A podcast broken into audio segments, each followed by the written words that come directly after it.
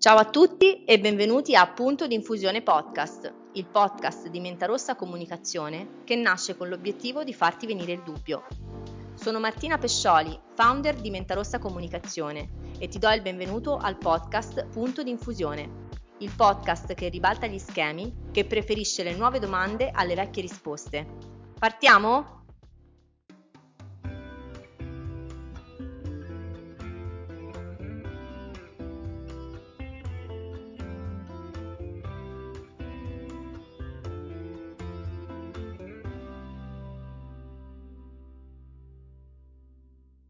Ciao a tutti e ben trovati a Punto di Infusione Podcast. Oggi continuiamo con il nostro focus eh, sostenibilità. Abbiamo con noi Alessandra Borghini, un'altra amica eh, dei tanti che abbiamo intervistato di Ergo, eh, a cui lascio subito la palla per presentarsi. Ciao Alessandra.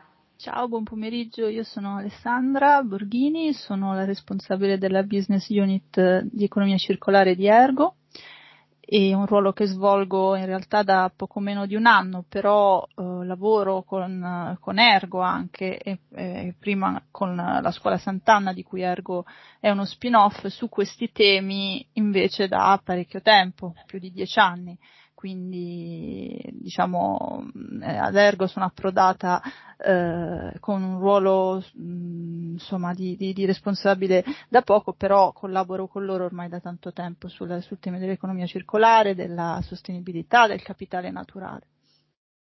E è proprio questa la keyword che sarà un po' il focus del nostro, della nostra chiacchierata, l'economia circolare. Oggi se ne parla tanto, mi farebbe piacere che tu ci raccontassi un po' meglio e in parole molto molto semplici che cos'è in pratica. Sì. Allora, mm, diciamo che per definizione l'economia circolare è un sistema economico pensato per potersi rigenerare da solo. Allora, per capire a fondo questa definizione, che in realtà è di poche parole, bisogna fare una premessa fondamentale, ossia che il sistema economico, il sistema sociale, il sistema ambientale sono interconnessi e interagiscono eh, l'uno con l'altro, quindi sono fortemente interconnessi.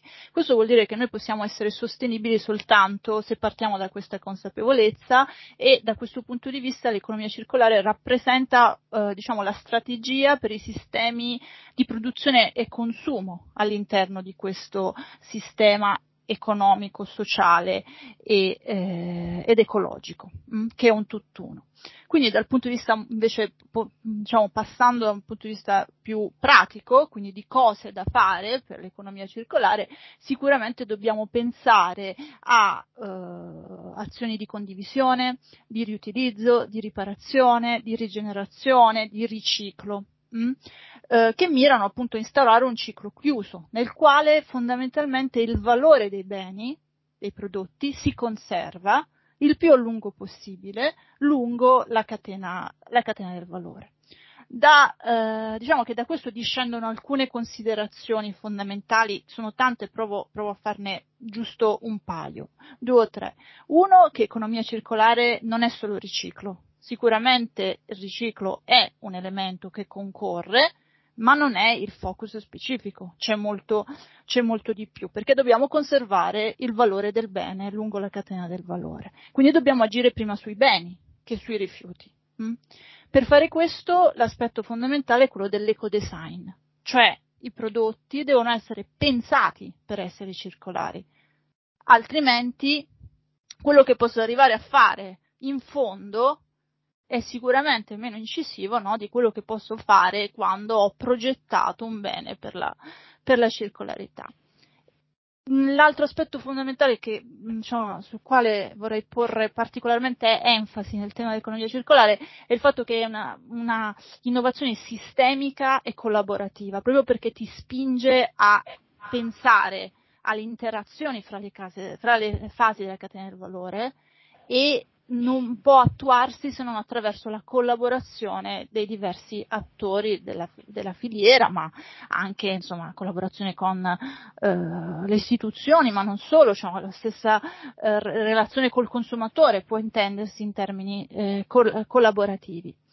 E, e il fine è che tutto ciò necessita di modelli di business nuovi, quindi una rivoluzione profonda dal punto di vista delle imprese, ma non solo, ripeto, anche dal punto di vista del consumatore, del cittadino, che deve, diciamo, eh, essere consapevole che le proprie scelte nei confronti dell'acquisto, della, della fruizione stessa dei beni possono fare la differenza. Quindi, per dirne soltanto un, fare soltanto un esempio, accedere all'utilizzo di un bene non è detto che presupponga l'acquisto. Questa è una logica circolare. No? Io posso uh, utilizzare qualcosa, ma potrei non averlo acquistato. Acquisto il, diciamo, la, la, l'utilizzo, non il possesso. E, e, questo insomma è un modello di business che incarna molti dei principi del, dell'economia, uh, dell'economia circolare. Ma da dove si inizia? Come fa un'azienda uh, a affacciarsi a questo aspetto e, e cos'è che deve fare? Allora, ehm, inizia, cioè io direi che il primo passaggio è prendere consapevolezza di che cosa è l'economia circolare e di quello che eh, cosa, di cosa richiede. Mm? Quindi abbandonare un po' quella logica per cui eh, faccio molta raccolta differenziata, eh, indirizzo i miei rifiuti prioritariamente a, a, riciclo, sono circolare. Questo c'è nell'economia circolare, come dicevo, ma, ma non basta. Quindi fondamentalmente analizzare i propri processi, la propria catena no, di, di, di, approvvigionamento, anche la propria relazione con i propri eh, clienti, sia che questi siano direttamente cittadini, sia che siano uh, altre, altre, imprese e eh, capire no, qual è il livello di aderenza, diciamo, a, a questo modello per poi individuare delle strategie migliorative. Detto questo, eh, tutti possono mm, diciamo, settare le proprie strategie, grandi e piccoli, per tutti è difficile, sia per i grandi che per i piccoli, nel senso che ehm, ovvio che mm, diciamo statisticamente, almeno rispetto anche a quelli che sono i dati in nostro possesso, ovviamente le grandi imprese diciamo, tendono a eh, avere performance migliori, diciamo. Magari hanno anche una capacità, ad esempio, di influenzare le, i propri fornitori superiore, quindi le, le, scelte, ad esempio, di approvvigionamento possono essere eh, più circolari, un po' più facilitate da un certo punto di vista, ma non è detto perché poi ci sono condizioni di mercato eh, di cui essi stessi possono risentire, no? banalmente il fatto che non ci siano alternative circolari a quelle che sono le materie vergini che impiegano nei propri processi produttivi. Però statisticamente insomma sono un po' più agevolate, questo è vero, cioè tendono a performare meglio. Detto questo, tantissimi sono gli esempi e le buone pratiche che provengono proprio dalle piccole e medie imprese, quindi sicuramente possono, devono e, e, ripeto, individuare una propria strategia per la circolarità è un qualcosa che non, assolutamente non dipende dalla taglia dell'impresa e ha una logica, una razio comune. Poi eh, bisognerà andare azienda per azienda e capire da dove cominciare, insomma. Certo, quindi ogni caso è a sé, però tutti possono farlo. Assolutamente, questo assolutamente non c'è un'impresa, insomma, che possa ritenersi, eh, come dire, esclusa, no?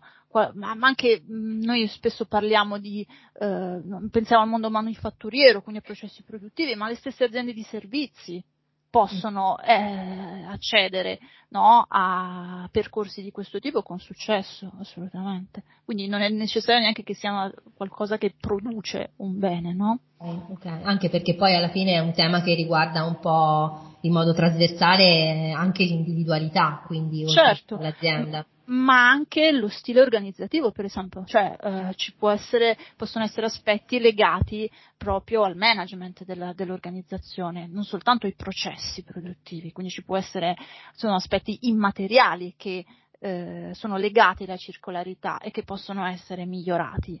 Giusto.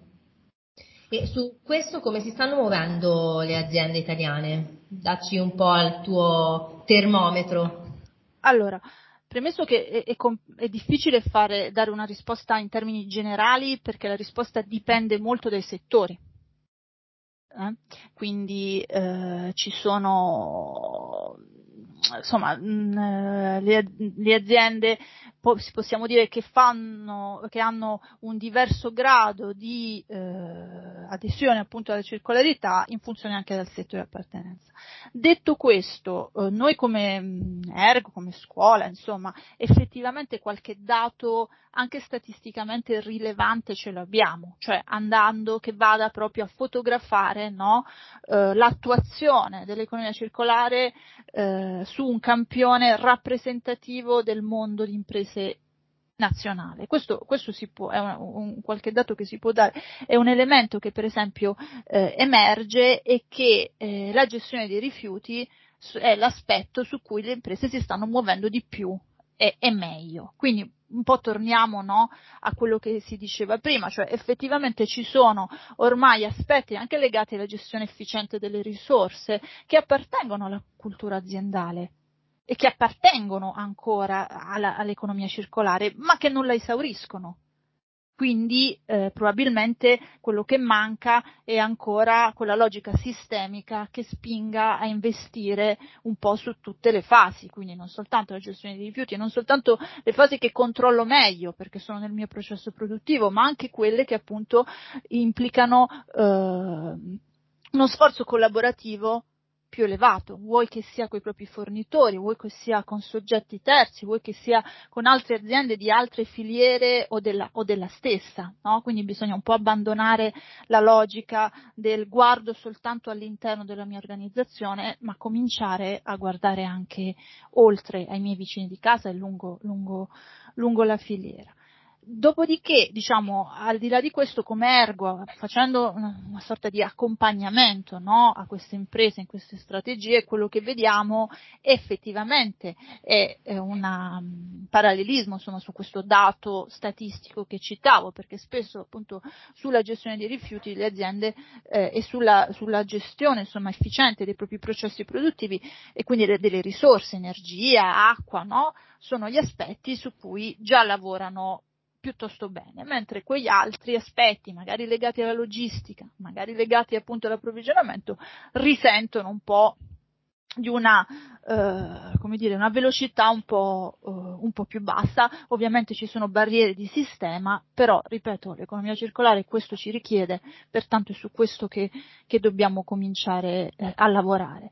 Eh, detto questo, in ultimo, una considerazione anche sul fatto che l'economia circolare, rigenerativa mm, richiede di guardare, le imprese dove, devono guardare alla generazione di valore sui tre assi, quindi non soltanto valore eh, economico, ma anche valore ambientale, valore sociale, quindi questo vuol dire anche essere rigenerativi. Vero è che tradizionalmente nostre, diciamo, i nostri manager sono, imparano a misurarsi su altre, su altre dimensioni, no? sulle performance puramente finanziarie. Quindi, come dire, c'è anche un tema di educazione e formazione che parte, eh, che parte, da, da, da, dalle scuole, dalle università, dai corsi universitari, cioè andare a formare degli stili di management, degli stili di leadership che siano reale supporto a questa transizione. Eh sì, è molto, molto bello questo, quest'ultimo tema che hai toccato e mi fa pensare al concetto appunto della circolarità, no? non siamo un, l'azienda non è un unico e solo eh, organismo, individuo che deve fare qualcosa, ma può farlo solo se supportato e diciamo no, in col- in colla- fatto in collaborazione con eh, tutto il resto dell'universo, per cui insomma questo tema è molto esatto. bello e credo anche che sia eh, una parte importante su cui riflettere. Noi generalmente come con, nostre, con, i nostri podcast vogliamo sempre lasciare un po' un tema aperto, in, instillare un dubbio, no? Eh, un tema di riflessione che potrebbe proprio essere questo, quindi benissimo il, tutti, tutte le metodologie, le pratiche e aziendalmente mettere in pratica quello che è l'economia circolare e quello che ne comporta, a monte no, lavorare sulla, sulla, consapevolezza, sulla sensibilizzazione sulle persone che poi devono effettivamente andare a, a operare su, su, sul campo. Esatto, sulla generazione di valore, quindi che non è soltanto un valore economico, finanziario inteso in senso stretto, ma appunto anche per le persone e, e per gli ecosistemi, per quel sistema economico eh, ambientale e sociale che è un tutt'uno, quindi creando un valore devo incidere positivamente anche sul resto. L'obiettivo è essere positivi, no? Non basta più essere bravi nell'utilizzare le risorse, eh, non inquinare o utilizzare poca acqua, poca energia. Qui dobbiamo cominciare a ragionare di avere un bilancio addirittura positivo sull'ambiente, che è un po' la sfida de- nuova della sostenibilità. È il succo proprio. Mm, esatto. Grazie Alessandra, è stato un bellissimo approfondimento. Grazie a voi. Alla prossima, ciao!